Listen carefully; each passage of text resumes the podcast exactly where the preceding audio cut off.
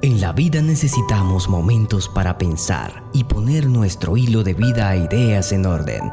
Es momento de un minuto de reflexión en Estéreo R Colombia.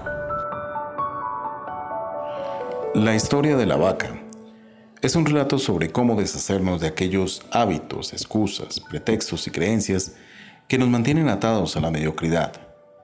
Cuenta la historia de una familia con ocho personas que vivían en pleno estado de pobreza su única posesión era una pequeña chabola, con mucho desorden tanto dentro como fuera de ella, y una vaca flaquita, que era la que les daba su único sustento para vivir, con una escasa pero nutriente leche. La vaca era lo único que los separaba de la miseria total.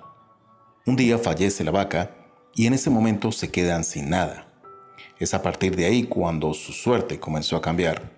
Ellos mismos deciden dar el cambio empezando primeramente por limpiar su huerta y trabajar cosechando vegetales para después venderlos a sus vecinos.